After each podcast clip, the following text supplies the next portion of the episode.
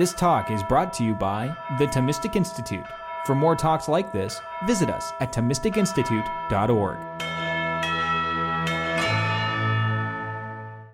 So I thought I'd start with this picture of I gave a talk at a conference at Harvard a few years ago, and and this was the the, the poster for the conference. I thought it was kind of a cool poster. The human hands, what Aristotle called the tool of tools the symbol of our distinctive body form and unique capacities of mind. And nowhere are these powers more dramatic than in our recent advances in genetic editing. Those hands are turning now to operate on our very selves. It's clear that we're at an amazing moment in human history. 70 years ago, Aldous Huxley, anticipating the transformation of human life through advances in biology, as the final and most searching revolution, asserted this really revolutionary revolution is to be achieved not in the external world, but in the souls and flesh of human beings. In the decades since the first publication of Brave New World, amid the accelerating pace of discovery in genetics, developmental biology, laboratory production of life, there's been an increasing appreciation of Huxley's prescient concerns. Yet throughout this whole period, limitations in our tools and techniques for specific and efficient modification of genomes have been a major constraining factor for advances in biotechnology. But no more. Now, as in what MIT Tech Review has called the biggest biotech discovery of the century, and may, may remain that too in the rest of the century, CRISPR Cas9 and related techniques promise easy to do, inexpensive, and highly precise genetic deletions, insertions, and functional manipulations at, at many levels of genomic process across the full spectrum of living beings. This holds great promise, obviously, for agriculture, animal studies, and basic biomedical research and therapy. But at the same time, it opens fundamental questions about our role within the natural order and the use of these technologies in shaping the human future. I'm sure you guys all know what CRISPR-Cas9 is. It's an acronym, and it's um, it's adapted from a discovery of an immune system deployed by bacteria to uh, protect themselves from viruses and it's been described as a genetic scalpel or molecular scissors, but I think it's more rightly compared to a Swiss Army knife. It's composed of two basic elements a kind of guide RNA sequence that identifies and attaches to a specific part of the DNA molecule, and an endonuclease, which is a fancy way of saying uh, a, a, kind of um, cutting apparatus that allows a, but can be used as a as a device to attach a range of, of operations onto the DNA molecule and also an RNA too by other configurations. So um, as continue as science continue to explore the CRISPR system and its many natural variations and selectively engineer clever new modifications in its targeting operation, they're discovering a whole new genetic toolkit with functional applications at every level of genomic process. It's a really amazing new versatile tool. The breadth and flexibility and precision of these new tools opening a vast increase in the range and complexity of experimental possibilities, but also theoretical insights, and then eventually practical applications in in uh, already in genetics and every and in medicine in the future. So what, what can this do? Well, that was to show you the mechanism. Um, really amazing moment. Advances in gene editing are enabling us to rewrite the very language of life. So what can it do? Well, CRISPR can make, make more nutritious fruits and vegetables, for example, without the GM, genetically modified organism worries, make um, more efficient photosynthesis possible. Um, genetically modified lab plants can be the source of powerful new drug systems. you can get kilogram quantities from a field of plants modified to produce a particular um, protein that, that is very expensive to make, even in small microgram quantities in, in uh, synthetic lab. So, engineer um, animals to produce uh, organs that can potentially be transplanted to humans. You may have seen the heart from the pig about two months ago. Um, so amazing power to knock genes out, insert genes, modify gene systems. Every way you look at it, it's just a phenomenal tool. Amazing new research possibilities, and and um, great increase in the capacity to study basic issues in science underlying biomedicine. Together with deepening knowledge of genomics and our exponential increase in gene sequencing capacities, these new tools for understanding and control the most, basic levels of human life are opening new tools for revolutionary advance in biomedicine. In the first few years of its introduction, CRISPR Cas9 was employed in literally thousands of scientific publications within just two years. I think it was like 5,000. So it's such a versatile tool that the scope of its applications promises transformational impact as great as earlier discoveries in electricity, synthetic chemistry, and nuclear physics. And while so so studies of developmental biology, for example, studies of immunity, um, it's cheap, easy to do, quick I, am friends with a guy who did the very first recombinant DNA experiment with mice, and he told me it took it took him two years, two hundred thousand dollars for a postdoc, and he was able to change one gene. And he told me that that uh, now he can for for uh, two thousand dollars in three weeks he can change practically an unlimited number of genes. That's how dramatic this is.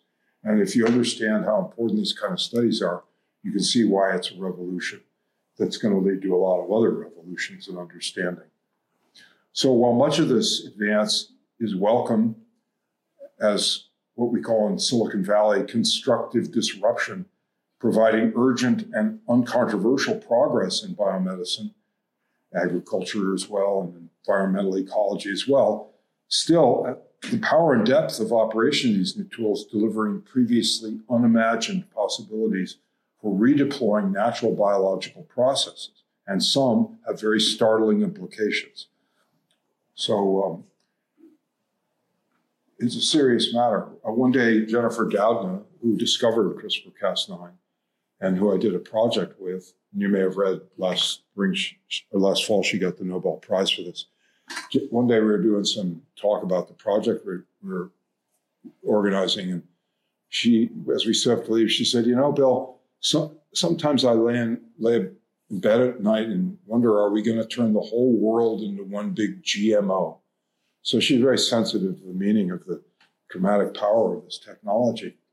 So what have we done with it? Well, we've created firefly, um, mice with firefly genes that glow in the dark. Actually, that was done by a previous gene editing tool, but then, then somebody created a bunny that glows in the dark.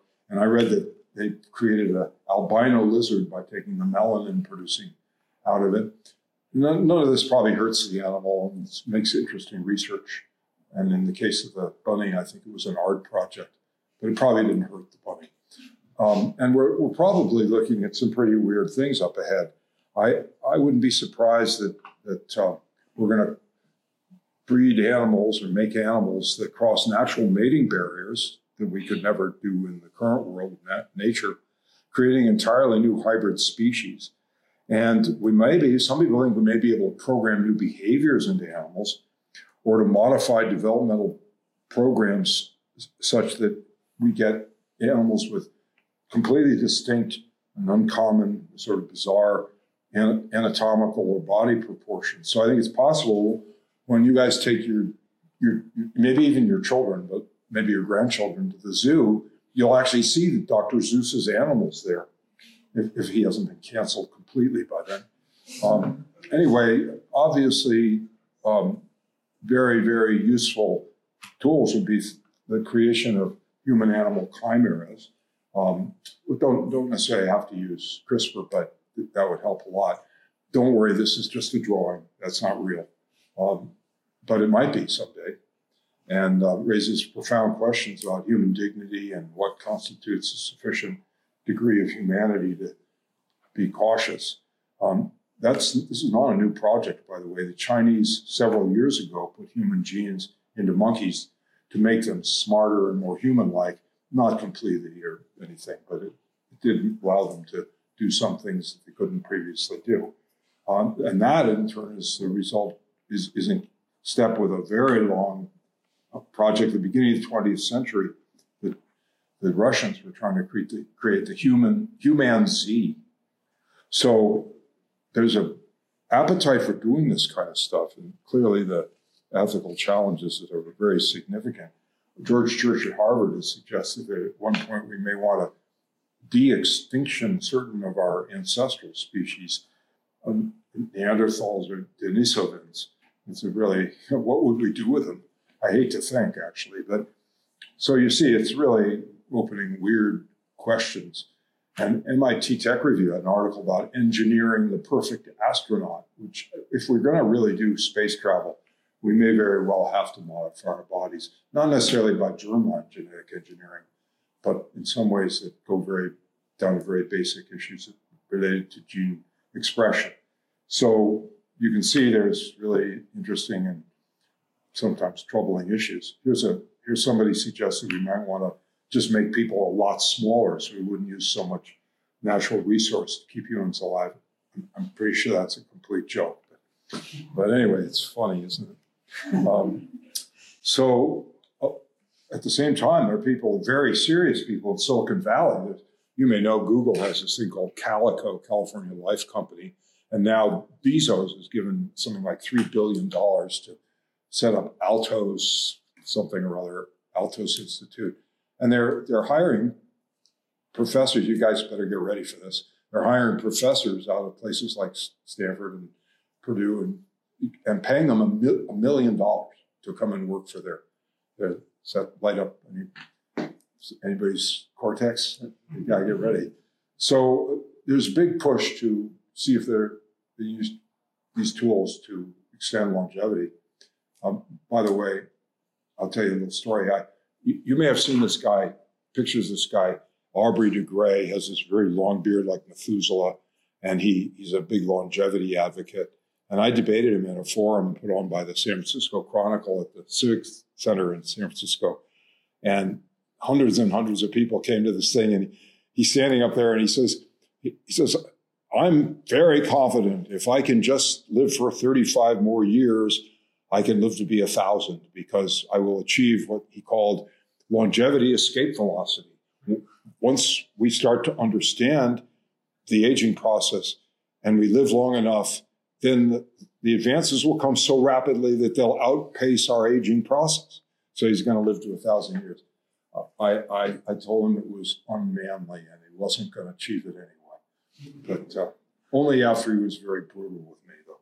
So um, yeah, crazy world. I don't know if much of this is actually going to ever happen, but there's all sorts of post human techno sapiens, cyborg type uh, extrapolations by the transhumanists, some of which are very serious students. I've had them in my classes, and they, they're, they're thoughtful. They argue that we, we have, are produced by sort of a, a kind of cruel an amoral evolutionary process, and it's our obligation as moral creatures with moral awareness to improve ourselves and set the stage that current humanity is just a stepping stone for the next stage of human existence, which is self directed evolution. I doubt it. I think, if anything, we're going to come to appreciate what amazing creatures we already are. I can talk more about that later. Anyway, their, their logo is H. plus. Anybody in school knows what they mean. So that's that's where we at, where we're at. And uh, Yuval Noah Harari, some of you may have read his books. They're very gracefully written. They're sort of powerful, but they're I think they're a little bit over the top. I don't think he knows science as well as he knows how to, as well as he knows rhetoric. And and um, he says sapiens will upgrade its sapiens will upgrade itself into another kind of being within a couple of centuries at most. Earth will be populated by beings who are different from us in their cognitive and physical abilities. He doesn't say how different, but they that obviously thinks would be very different. I don't think so, but I may be wrong. So, on a more a, more sober, less hyperbolic level, there are dramatic things to explore. We may be nearing the beginning of the end of genetic diseases. What an amazing statement that is. Um, that's Jennifer. Um, so CRISPR is already, um, I read yesterday that there are a thousand clinical trials of gene editing right now, and most of them are probably probably CRISPR. You think so, Kevin? Most of them would be CRISPR involved. So I, uh, let me just tell you how a couple of these work. So this, this is a blood smear of sickle cell anemia. And sickle cell anemia is a, disease that has a, if you if you have it in your in your blood as a carrier, if you're heterozygous, means you got the normal sickle gene, a normal hemoglobin gene from your mother or father, and the and the sickle gene from one of the, or the other, then you're heterozygous, and then you are protected against malaria and a few other things. But if you have it in two forms, if you're homozygous, you you express the disease usually. And I took care of a little boy in my medical training at Stanford who was in for he was 11 years old and he was in for his 200th hospitalization. And what happens is when the when the uh, oxygen levels are low in the blood, in the body, the the the, the sickles, the, the, cells naturally sickle, and then as they go through the the small vessels, they clump. This is what normal blood cells are supposed to look like: biconcave discs that they smoothly roll over each other. The sickles clump, form clots, and then the tissue gets oxygen starved, and it's terrible. And they go into, into sickle crisis. Well, what they've done now is is that they've they've taken out um, hemato, circulating hematopoietic stem cells, the basic cells that form um, red blood cells, and we produce something like three billion a minute. So it's it's massive. Maybe it's an hour, but it's huge. It's massive production of cells. So the stem cells, they mobilize them out of the marrow.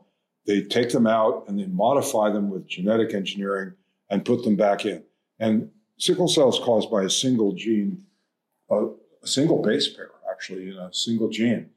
But so far, what they're doing, I think, I don't think there's any changing the gene so far. What they're doing is they're turning on a system of fetal hemoglobin, which allows pretty normal functioning well enough to get, keep people from being sick. So that's very effective. And, and they can deliver these, these alterations into the cells using, using a, a variety of means. But if, you, if if they want to get them into the internal parts of the body for, for cells and tissues that they can't take out and manipulate in the lab, they're using um, especially tooled viruses, adeno-associated viruses, one kind. And they can even target these into places, obscure places like within the brain. So there's amazing possibilities here. And considering that there are, are at least six or 8,000, maybe maybe many, many more, probably many, many more single cell, single gene diseases. The, all, in total, 95% of them have no, no cure or even treatment. So you can see that this could release humanity from a huge burden. Things that have plagued our species ever since the beginning have now, we now have the op- opportunity to intervene.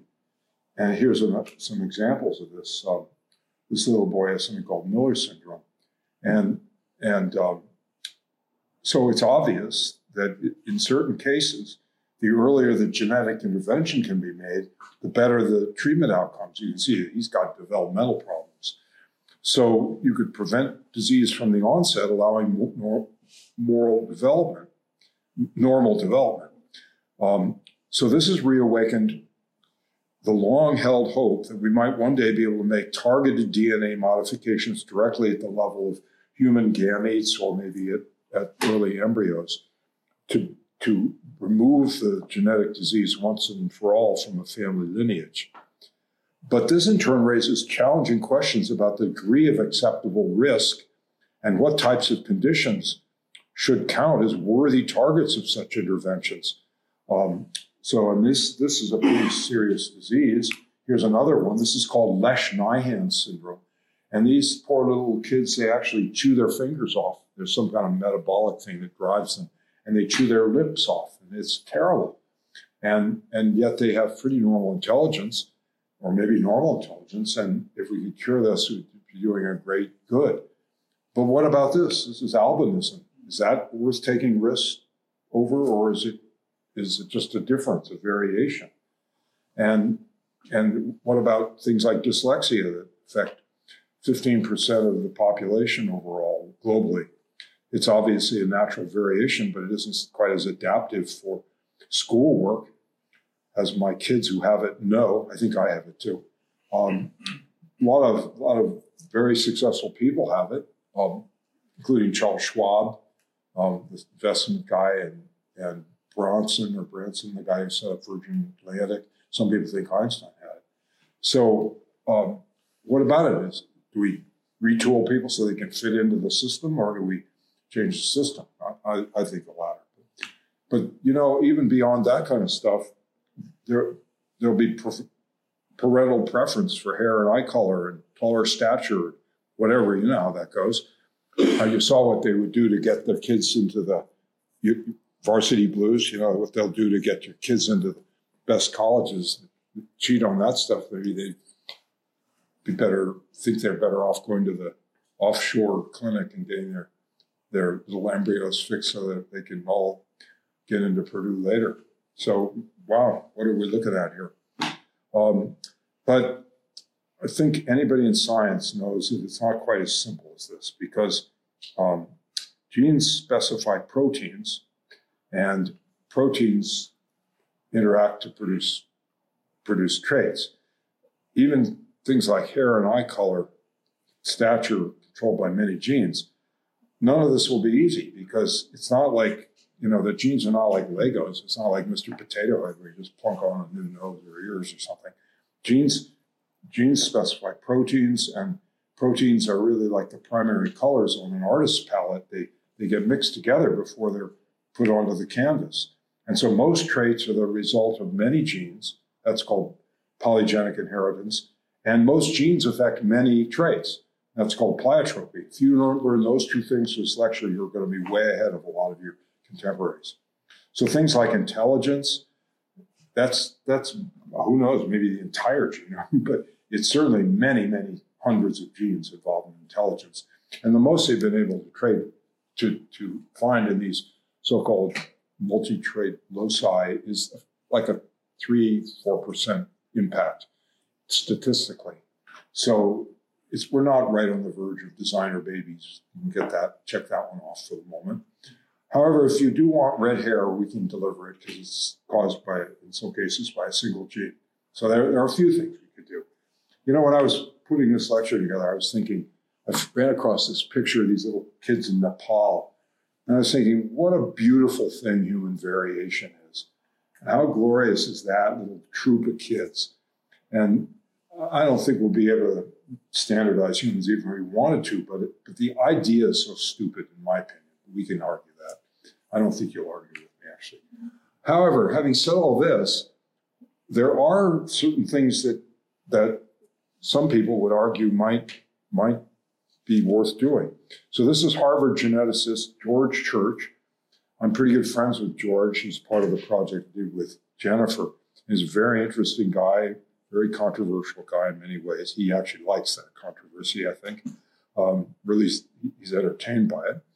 And um, he, he's compiled a list of what he calls rare protective variants of large impact, which exist naturally in the human gene pool, but only in a relatively few people. And these include variants that code for, so you see that's guys quoting him as rare protective variants. So these are some of his rare protective variants. Extra strong bones, lean muscles, um, more resistant to viruses, load, or I have no idea what that's all about. But anyway, there it is. And, and I'm sure he's got many more now. Um, less diabetes, less Alzheimer's. Who wouldn't be in favor of that or your offspring? I mean, that's be very big temptation.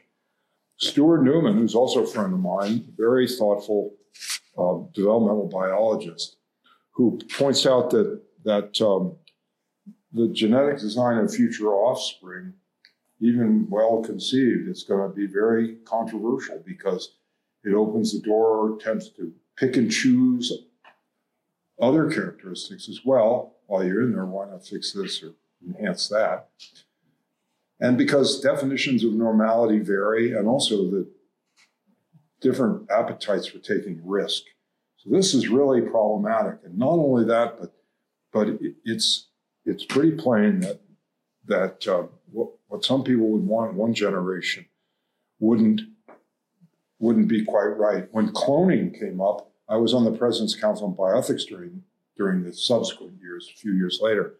There was all this talk about cloning kids, and Michael Jordan could clone his kid, who I guess is actually his son is a good basketball player. But somebody said, "Yeah, you might clone Michael Jordan, and and um, then then he'd find out that, that his kid really liked stamp collecting instead." so that was a funny comment. But this is the called the flavor of the month problem. You design your kids for what's popular in your own generation, but 20 years later, that may be out the door and, and not interesting to people, not desirable. Um, and besides, do parents really have a right to design their kids? I personally don't think so. But when it comes to diseases, it's a little bit more controversial. We can talk about that more at the end. But you know, some people think that this is should be morally obligatory because people owe it to their kids to give them the best genetic heritage they could have. But then even defining disease is difficult. I mean, for example, this is extreme, but this what disease does this this person have? Anybody got an idea? Come on, you guys are smart.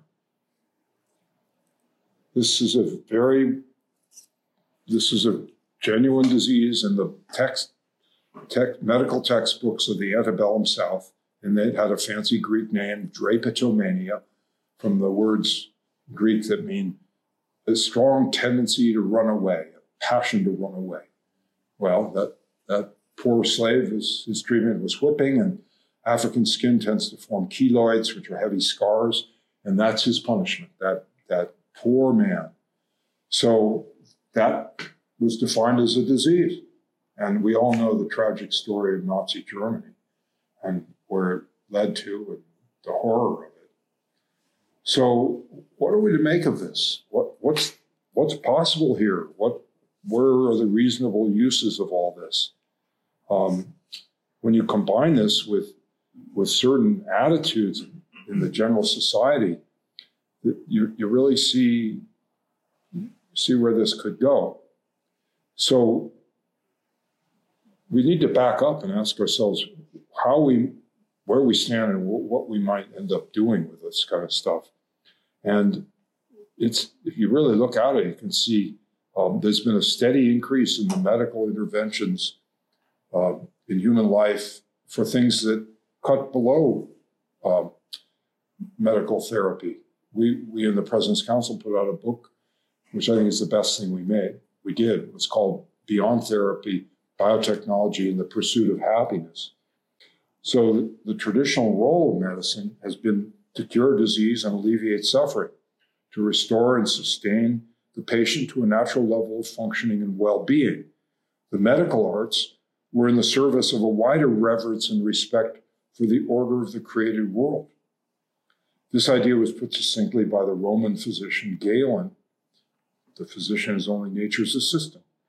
But now, with the new powers of our advancing biotechnology, there's a new paradigm, one of liberation, technological transformation, and the quest for happiness and human perfection. Grounded in the widespread practice and general acceptance of cosmetic surgery, slowly but steadily, the scope and purpose of medicine are being extended along the gradient of our appetites and ambitions to encompass dimensions of life not previously considered matters of health, but of natural human variation and natural limitation. From Rogaine, this is this is one of the early ads for Rogaine, you know, you rub it on your head and you don't lose your hair. And I mean, look at actually not having your hair is much more acceptable than it was when this came out like 30 years ago. But look at that ad. It's a genius kind of ad. There's this guy entering middle age, his hair waning, the little back of the head. Late autumn on the windswept beach, life is life like himself is waning in its seasonality. It's, it just conveys all this, this sort of anguish of going out of your prime. And it says in the small print, if you're losing your hair, you no longer have a reason to lose hope. So that Madison Avenue knows how to push this stuff.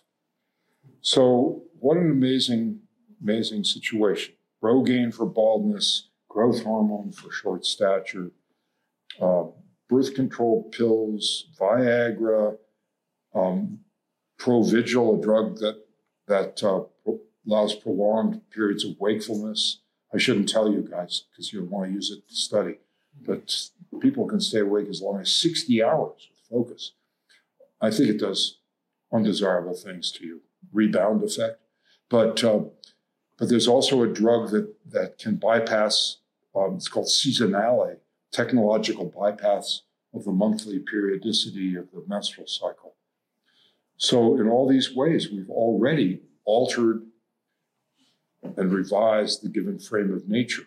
Increasingly, we've come to expect from medicine not just freedom from disease, but freedom from distress, struggle, and even the constraints of a natural life process, from all that's unattractive, imperfect, or even just inconvenient. Moreover, with a general trend to regard life's challenges as a bioengineering problem, there is, at least in the culture of Silicon Valley, a fashionable fascination with ideas of biofluidity, interchangeable parts and fluid identities, and an almost religious commitment to utopian ideas of technological transcendence. Not just living forever, but living the way you want to live forever. So acknowledging, so there, there's a few of the things that may come up IQ, better brains, living forever. This is getting real in the sense that some extent we will be able to intervene in, uh, in human life, and at least the temptations will be real, and the interventions, even if they fail, are likely to be undertaken. It's no longer sci fi, and it's uh, very technological, very sort of statistical and cold. It's treating human life with a very with a, within the lens of bioengineering, not as kind of like those little kids in Nepal. So, acknowledging the challenge of the, these prospects, there is within the general public and the scientific community, I'd say, a growing apprehension that earlier speculations regarding designer babies and even state sponsored eugenics programs may now be, at least to some degree, something to worry about. And I'm not, I'll tell you the, toward the end why I'm not quite as worried as many people are. When CRISPR was discovered, for the first time in the years that I'd been teaching at Stanford, which is over 30 years, the my scientific friends were coming to me saying, "Wow, this is getting scary." Um, so we're at a really amazing moment, and and so recognizing this, as Jennifer Doudna did, because she was ahead of the curve in understanding this was coming. In 2015, Jennifer organized together with some Nobel laureates and some, some bioethicists like people a, a committee meeting to deliberate a little bit on this. And they issued a statement in Science magazine calling for, citing an urgent need for open discussion of the merits and risks of human, human genome modification and calling for an international discussion of these matters. Their central concern was the possibility that germline genetic engineering might be attempted with human gametes or embryos before the difficult scientific and ethical issues associated with such procedures had been adequately considered.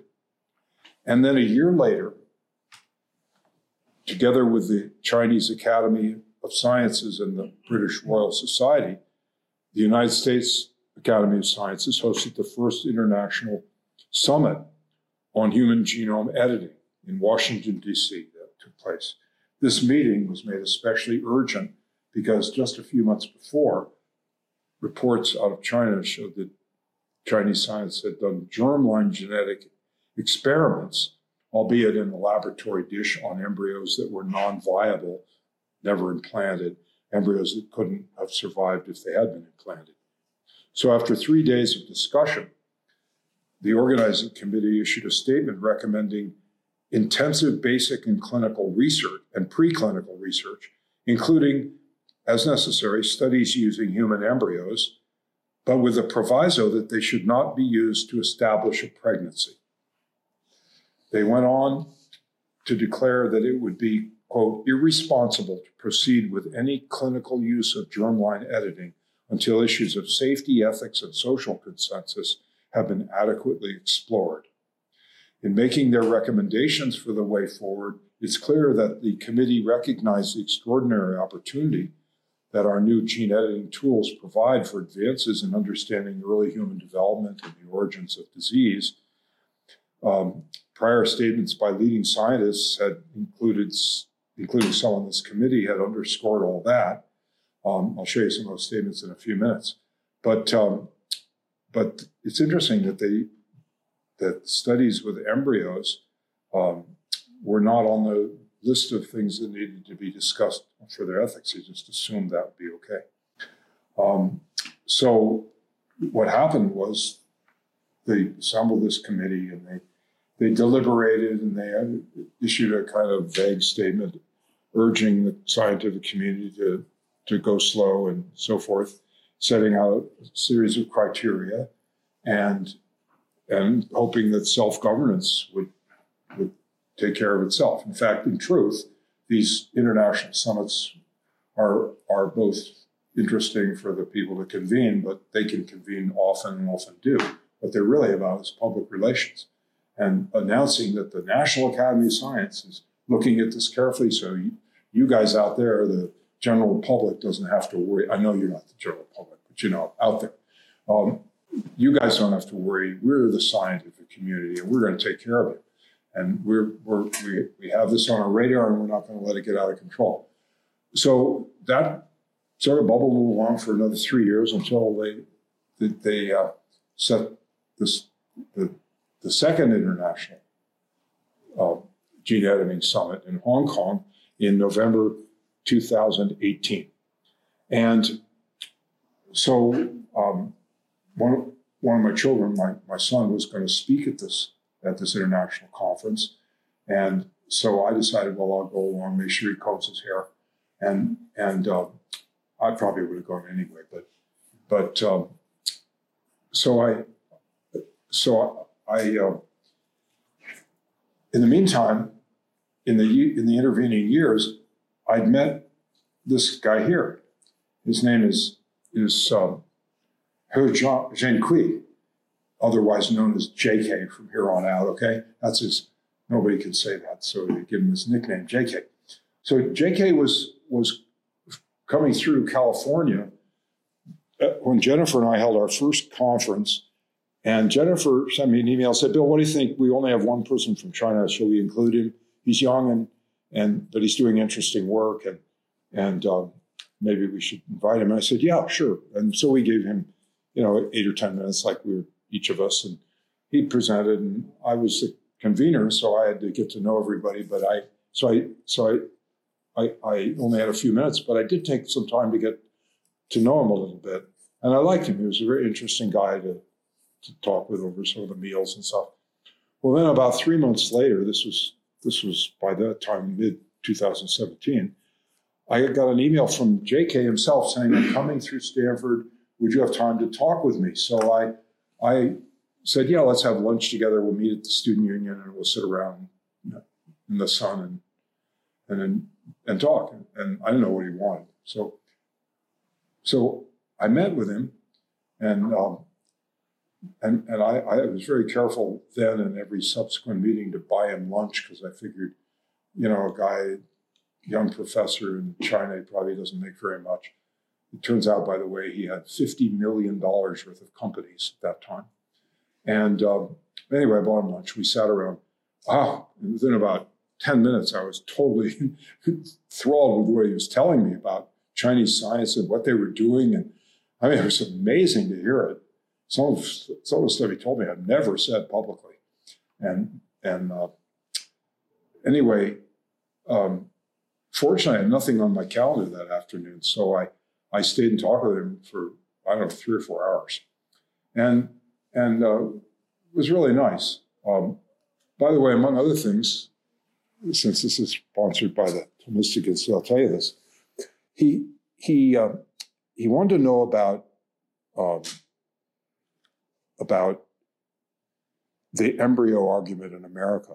He said that's just a fringe argument, right? Just some fanatical people that don't allow em- embryo experimentation. And and and I said, no, no, J.K., that's a pretty much evenly divided in our country you know, because after all, they're they're uh, an embryo is the early stage of a human life, and we want to advance science, but we also also don't want to disrespect life in its various stages and processes. And he held up his fingers and he said, "How can something that big be as important as my two-year-old?"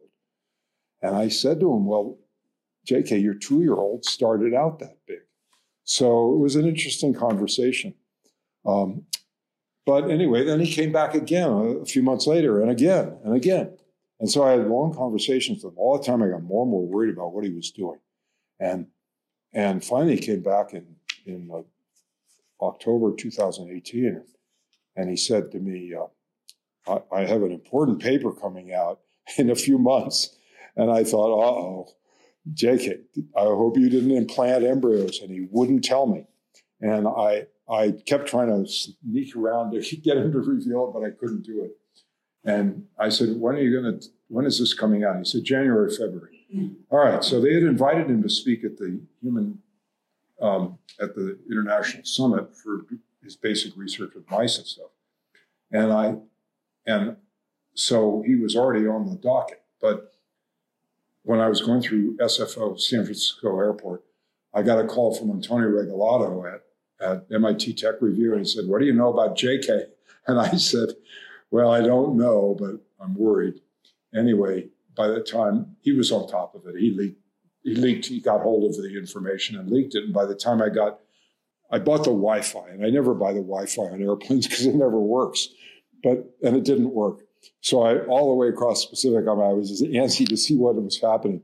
Finally, just just an hour out of Hong Kong, the Wi-Fi flipped on, and right away I saw every newspaper in, in the world had a headline: "Human twins, twin girls, genetically modified germline modified twins born in China."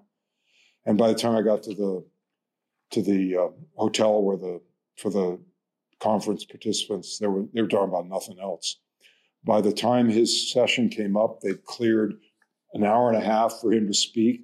He, he, he came in with an armed guard, and I was supposed to go have dinner with him with his family in Shenzhen the, the night after his presentation. By then, he was he was basically under house arrest, and and uh, it was 36 hours into the conference by then, and a whole third of the conference room was cordoned off for press who'd flown in from everywhere in the world, and there were cameras with lenses as long as Canons. I mean, it was, it was amazing. They brought J.K. in to speak, and the cacophony of clicking from the cameras was so loud you couldn't even hear him speak. So the organizer came up and said, "No more pictures." And J.K. then laid out what he had done, and boy, did he get attacked. I mean, he was very dignified and calm conducted himself very well, but wasn't very persuasive on the scientific front, and um, and it was really a tragedy. And obviously, because the the summit itself was designed to show that we got this under control, this was the worst possible thing for the scientific community to have happen. It was like getting hiring a skywriter to put on the sky, we don't have this under control. And, and so it was a really enormous event. And I can tell you more about this in the Q&A. Um, but I can tell you the interesting thing, coincidence of all this is that this is the very day he has been released from his three years in prison for what he did. And I got a call this morning. Some of you may have seen me making an email earlier to arrange to talk tonight. That my son and another person who knew JK were trying to set up a four way conversation with him. So this was really quite an event. And, you know, I felt like I was at the epicenter of the human story that day, maybe that month. And in history, this will be a very significant moment because I do believe we will try to genetically engineer our, our species. And the, where that may lead us could be extremely tragic or maybe hopeful, but it's going to be controversial, that's for sure.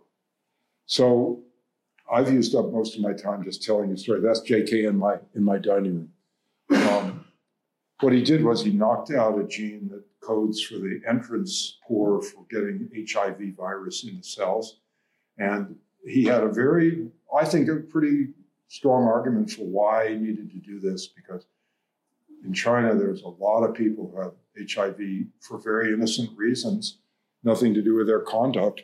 China, China's leaders had the mythology, maybe they weren't wrong, that young blood can rejuvenate. There's now a, a theory of this, but but they had this idea that young blood could rejuvenate people, and so they were going around to the villages uh, collecting blood from volunteers. In China, that means something different than it does here, and and uh, they weren't changing needles, so they just transmitted AIDS all over the place. And there's tragic because they're ostracized, they're stigmatized, and so the couples wanted him to get the gene out of their kids so they would never get this disease. So that helps explain a little of it. But in the in the months before, I sent JK. Uh, I thought JK was going to do stepwise concerns, but I sent him a email about um, the Nuffield Council in, in UK had said that designer babies could be someday acceptable and therapeutic would be very acceptable. And I thought JK would say, wait a minute, they're getting a little ahead of themselves. That's not so smart. Instead, he wrote me back, great news, excellent. Isn't that crazy? So, um, but he did believe that it was a, a, a, useful thing for, not for enhancing, but for therapeutic work. And he said so. But anyway, just one to, footnote on JK. He, he, he called me after the summit and I had long conversations with him over a period of, of three or four weeks, four or five, six weeks till he got taken off to jail. And, and he, among other things, he sent me this email from a fertility clinic in Dubai wanting to, to come and learn his procedure. See, so there's a market for this. Like with offshore stem cell market, there's a huge market for this. So watch out, it's coming, even if it doesn't come through legitimate circles. It, will come in offshore commercial operations. Um, really worrisome thing. Um, I want to show you just a minute or two of this, this um, video because it gives you some preview of where this is all going. I'm not even sure the sound will work. Let me see. I've been doing this on Zoom, so I can't be sure that the sound will work. Let me see. Can you hear that? It's mostly written anyway.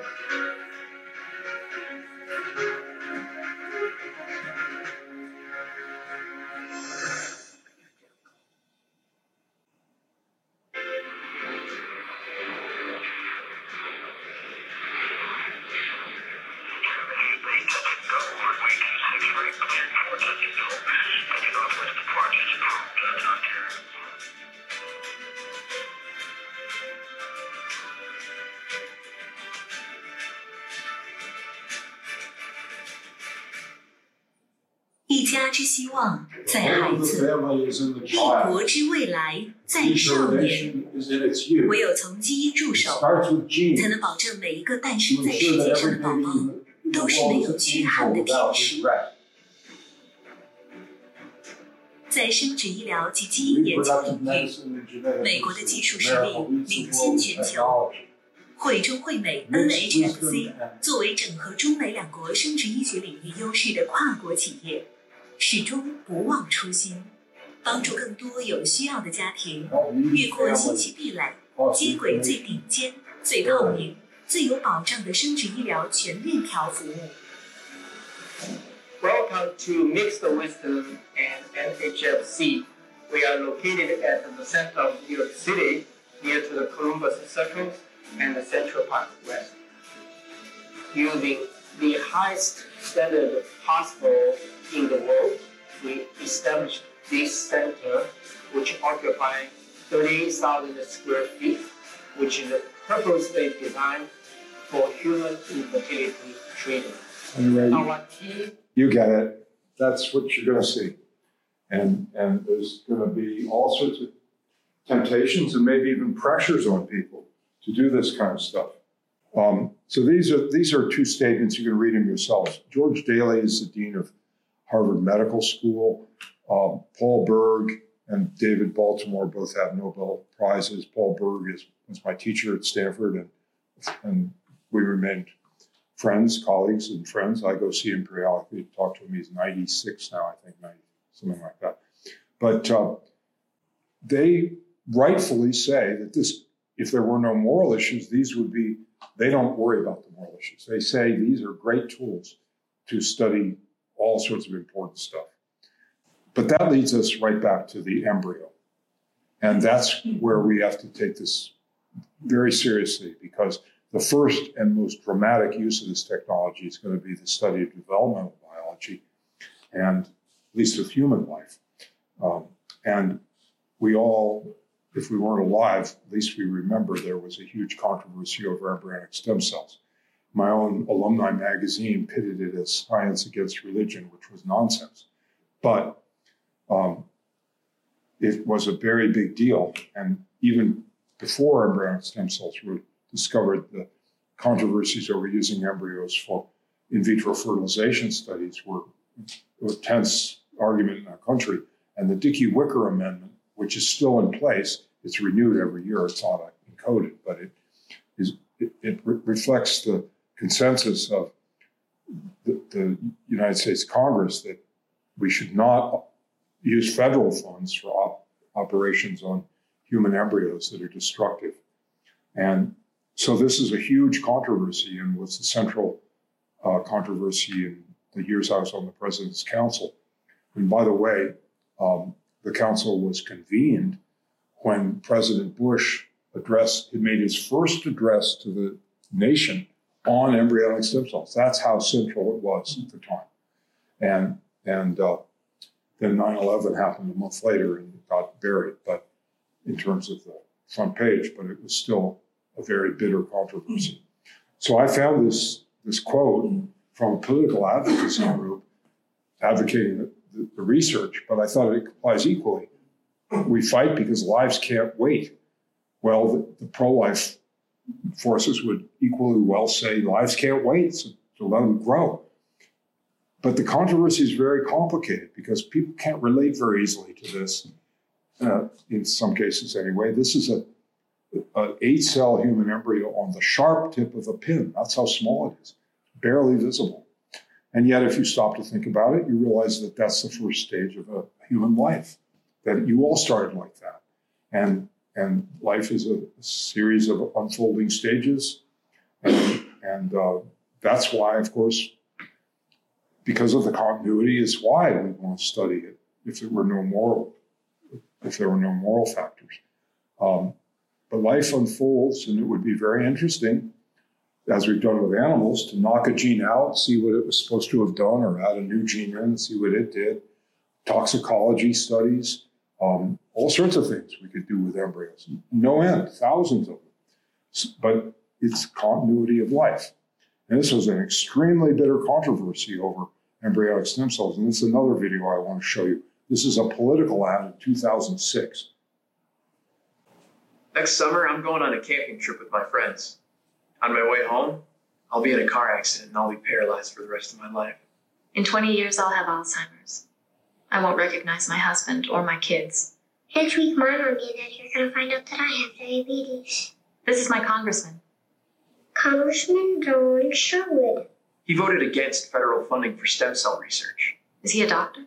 Is he a scientist? Why did Congressman Sherwood bet my life that he knows best? Help me. Help me. Who knows? Maybe I'm your mother. Maybe I'm your grandson. Maybe I'm your little girl. How do you know I'm not you? Stem cell research could save lives. Maybe yours or your family's. Someone you love. Only Congressman Sherwood said no. How come he thinks he gets to decide who lives and who dies? Who is he?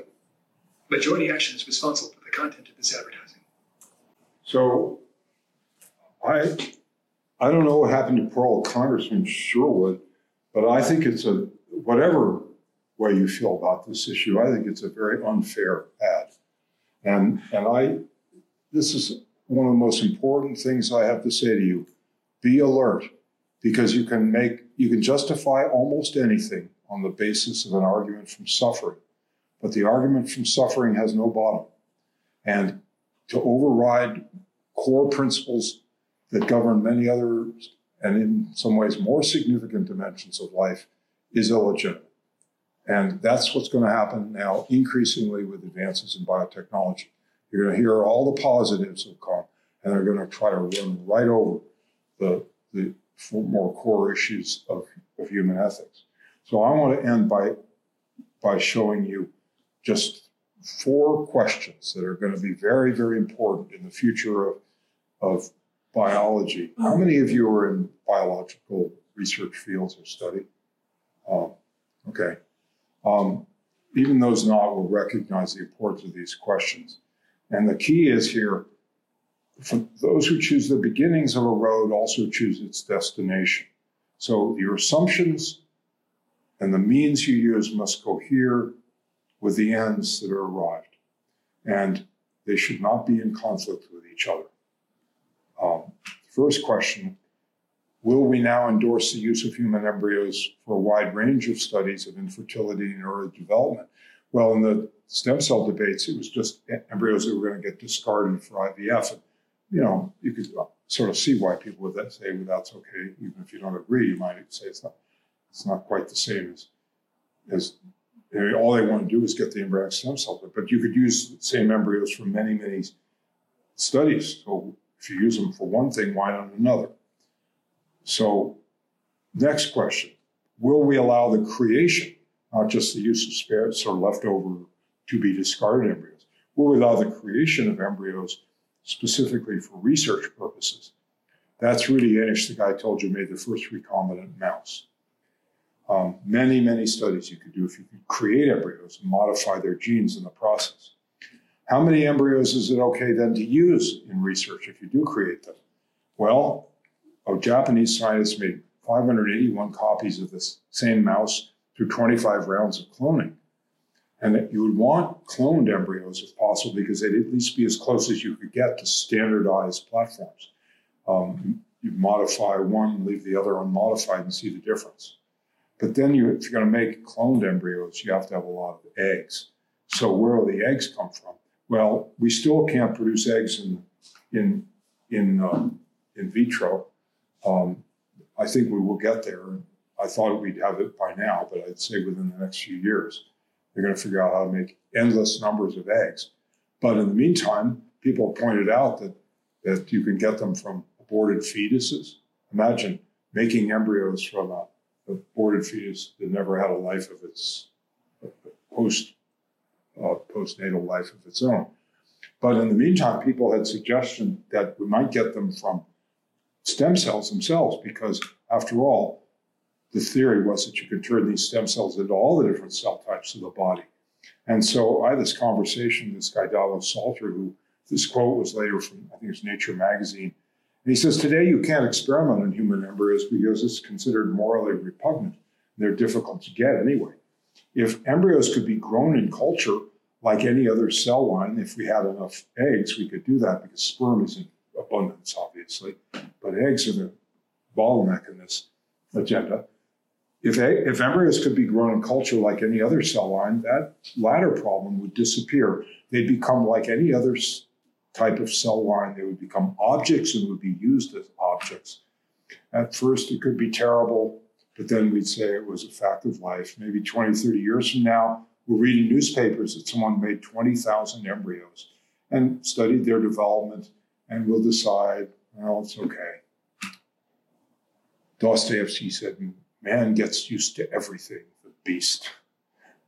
That's good coming out of Russia these days. Um, so the fourth question is, will we allow research on embryos beyond 14 days? And if so, for how long? And according to what principles of moral evaluation and logic? My own colleague at Stanford was on the California committee, and he said, well, but 14 days is just, that's the limit now, but it could be changed in the future based on neuroscience. Neuroscience, what are they going to discover about human dignity or respect or inviolability through neuroscience? Well, another colleague at Stanford, a guy I knew very well, the head of the Center for Biomedical Ethics, said, well, it's fine to use embryos because they don't become even a potential person until emergence of a rudimentary central nervous system, something which is thought to happen in about 26 weeks of gestation, he said. This is published. This was in that alumni magazine I showed you. 26 weeks of gestation. We got kids leaving the intensive care nursery, the NICU at Stanford at 22, that are born at 22 weeks. And, and uh, so you're 20, he's completely off base. The, the, the nervous system develops right along with the rest of the organ systems. The definition of the embryonic period is the period of organ development. And it's true the nervous system is delayed and continues to, to, to develop probably all through life, but at least with you guys, you're still your, your frontal cortex is still coming in place. That's why you sometimes, not you guys, but your contemporaries drink too much and do foolish things. But but uh, 26 weeks, that's crazy. And and uh, that's kind of thinking that's happening in bioethics today, a real tour de force of stupidity. Um, anyway, 14 days. Anybody thoughtful knew it would never hold. And lo and behold, they're revisiting now. The International Society for Stem Cell Research has said it, we should now move the barrier to 28 days because we can keep them alive that long. And some people are advocating 40 days. So there you go. It, it should be no surprise to anybody who knows how things work. But now, what would that mean? Well, this guy, Julian Savulescu, a physician from Australia who runs a big think tank at Oxford University. You've heard of Oxford University. You wouldn't think you'd get thinking like this out of Oxford, but there it is. He said it's morally required that we employ clones to produce embryos or fetuses for the sake of providing cells, tissues, and even organs for therapy, followed by abortion of the embryo or fetus. And there's a company in Silicon Valley that's taking aborted fetuses and trying to get their organs. It turns out that you can actually you can actually take organ primordia, that's the early formation of the organ, and and uh, develop, put it into an animal, and it will continue to develop. And I'm going to take the extra time to tell you this amazing story. 30 years ago, one of my friends was working at us at a, a biotech startup in South Palo Alto. And it was, it, it, I knew they were doing really amazing things. And so, so I, I wanted to go see it. And he took me through. And partway through the, one of the labs, he lifted up a test tube and he said, Look down in there. And I looked down, and there was a little tiny human hand about as big, maybe three eighths of an inch, about that big. And it, it was just a hand that the, severed at the wrist. And I said, Where did you get that? And he said, Oh, well, we, we took an aborted fetus for a very, very early abortion, like about four, four or five weeks. And we snipped off the, limb bud, which is a pushed out from the trunk of the embryo just a little tiny bump. And we put it into the abdominal cavity of a SCID mouse, severe combined immune deficient mouse that could would not reject it immunologically, and let it see if, to see if it would grow. We opened the mouse up three weeks later, and there was a fully formed little hand. Wow! I thought to myself, "Wow, that's amazing. Someday we may be able to grow hands, and maybe even tissue compatible hands from a person who's lost a limb. And then I thought to myself, yeah, but that was going to be somebody's little hand. And I remember the little hand of my own children lying across the breast while they're nursing. And I thought, oh my gosh, are we going to turn this whole enterprise into something sinister. Here's a quote from Erwin Chargaff is a major figure in biotechnology, um, well, at least in genetics in the 20th century. I think he's the guy that discovered the base pairs, the complementarity of the base pairs. Anyway, he was a very thoughtful man. And he said, Science is now the craft of the manipulation, substitution, and deflection of the forces of nature. What I see coming is a gigantic slaughterhouse, an Auschwitz, in which valuable enzymes, hormones, and so on will be extracted instead of gold teeth. He, his family had been through Auschwitz. Okay. So Leo Alexander was a Harvard physician who was in the Nuremberg trials and then helped write the Nuremberg Code. And he wrote an amazing essay, and you should take this down and you should read this Medicine Under a Dictatorship, or Medicine Under Dictatorship, Leo Alexander. It, don't read it just before you go to bed at night, okay? It's horrifying what the Nazis did, what Mengele did to people. And you'll be amazed to read this essay. It's hard to even believe people could do it. But what Leo Alexander said was what happened there? Um, what Leo Alexander said is it all began with small beginnings, just little assumptions, changes in the basic assumptions about what life is. And we, it's in our culture too. Francis Crick, Watson Crick, double helix, said newborn infants should be, not be declared human until they meet certain criteria. Here we come. What is madness, said Voltaire, to have erroneous perceptions and to reason correctly from them? We're at an amazing moment. We dwell on possibilities, new powers over genetics. Some say we have to do it. Some say nature has no moral compass. It's a moment of very great significance. Everything's tied to everything else. The natural world has an order and beauty. Our powers are exceeding our wisdom who knows where we'll go. You're going to be the generation that sets the whole future of humanity. So there we are back at the hands again. And I think we need to realize who we are and where we are. We're both spectators and actors in the great drama of existence. Let's be very, very careful and very reverent Uh, how we use this technology.